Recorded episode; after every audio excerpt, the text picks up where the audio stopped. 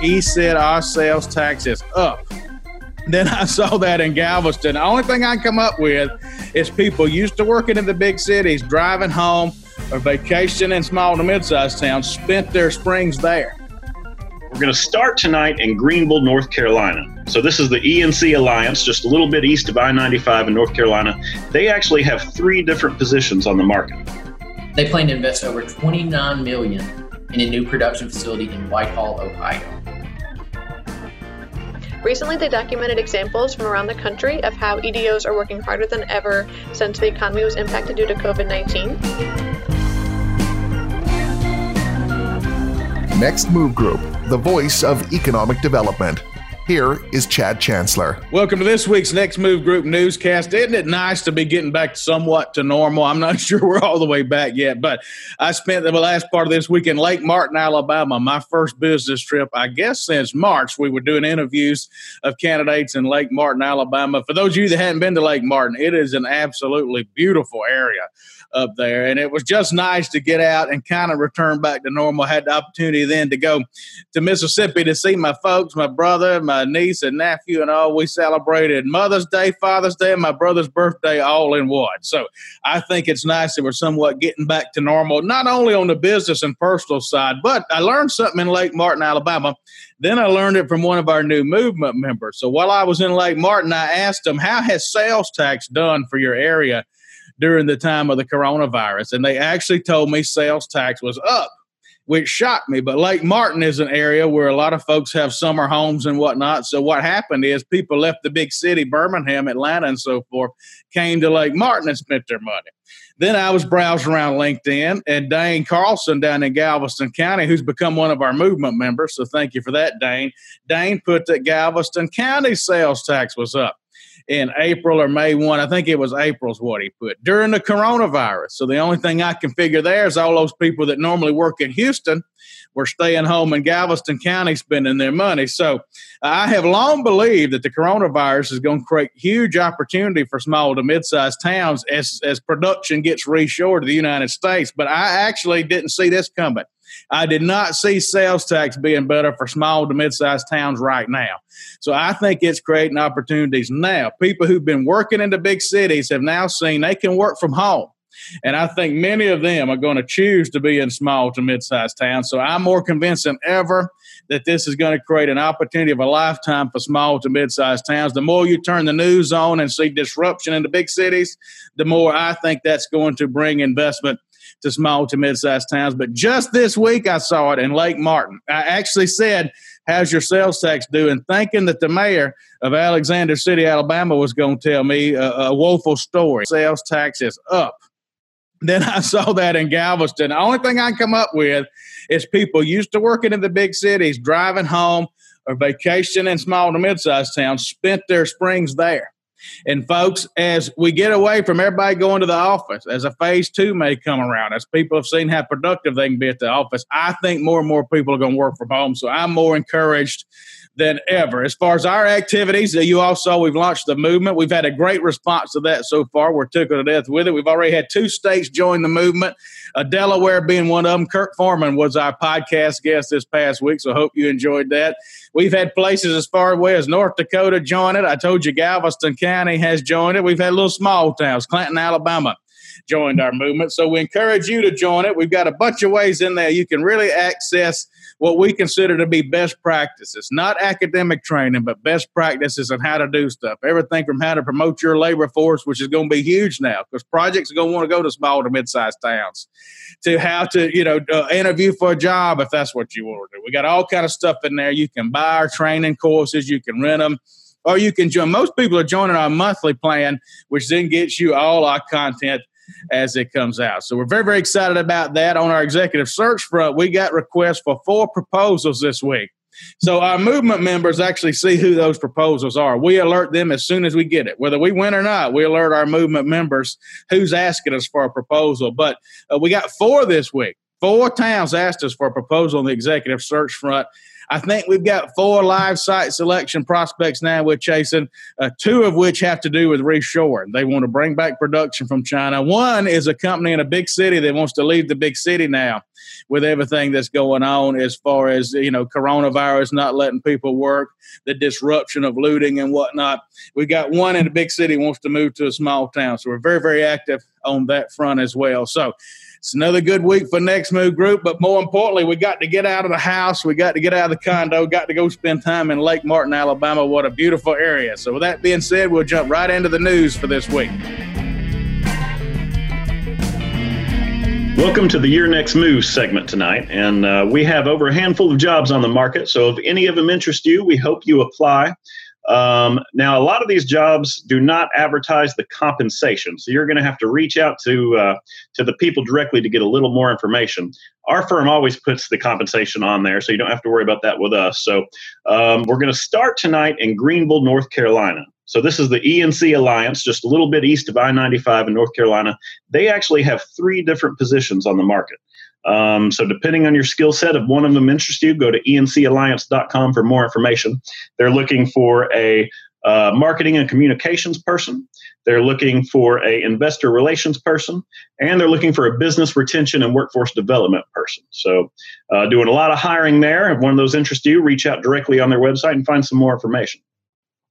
Then down in Texas, the city of Ennis, Texas, is looking for a director of economic development. So a city position, and Ennis is located about uh, probably a half hour south of Dallas. So a great area. You could win a lot of projects there. And uh, for more information, reach out to Douglas Thomas, and I believe his email address is douglasthomas at governmentresource.com. Up in Wisconsin, the Sheboygan County EDC is looking for a executive director. So Sheboygan, Wisconsin, go directly to their website for some more information. And down in Tennessee, our friends in Clarksville, Clarksville Montgomery County Economic Development Council, um, they're actually looking for a workforce development coordinator. And I think they're going to work with the IDB board. Um, but all resumes should go to Lisa K at clarksville.tn.us. And I think they advertise this for 40 to 45,000. So lower paying workforce job. But Clarksville is a beautiful city, uh, 30 minutes away from Nashville. So a good opportunity there. Over in Colorado, the Boulder Economic Council is looking for an executive director. Now, they do say here they're going to have very competitive salary, uh, plus very competitive benefits and some bonus potential. So when you add all that up, should be a good paying job. You can find more information. Uh, reach out to resumes at gambonenterprises.com, and that's uh, G A M B O N enterprises.com. And lastly, we're going to stop in Kansas in Phillips County, Kansas Economic Development. This is uh, in Phillipsburg, there on the interstate. They're looking for an executive director as well. So B. Schneider uh, is who you need to contact. B. Schneider at pcedks.org. So again, we hope you all are uh, looking at some of these jobs and applying if you're looking to make a move. If you need any more information, you can reach out to me directly or my staff, and we will try to put you in touch with the right people. And we'll be in touch in a couple weeks. Thank you all.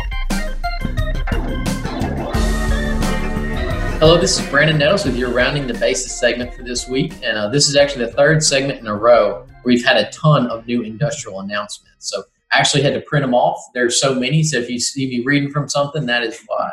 Uh, to start us off out of Florida for this week, Diversatech is going to announce or announce a new production facility in Leesburg. Um, J&B Medical Distribution is going to open a new customer service support center out of Toledo, Ohio, and uh, this is expected to create 50 jobs in the first year. Uh, Rajant Corp, it's a uh, provider of kinetic mesh wireless networks. They plan a two million relocation to Rowan County, Kentucky. Sorelia, this is a France-based company, and they're gonna uh, they make baked goods. Um, they plan to invest over 29 million in a new production facility in Whitehall, Ohio. Benchmark, uh, they opened a new advanced electronics manufacturing facility in Phoenix, Arizona. SEP, uh, this is a software product design and development company. Um, they're going to construct a new corporate headquarters in uh, Westfield, Indiana.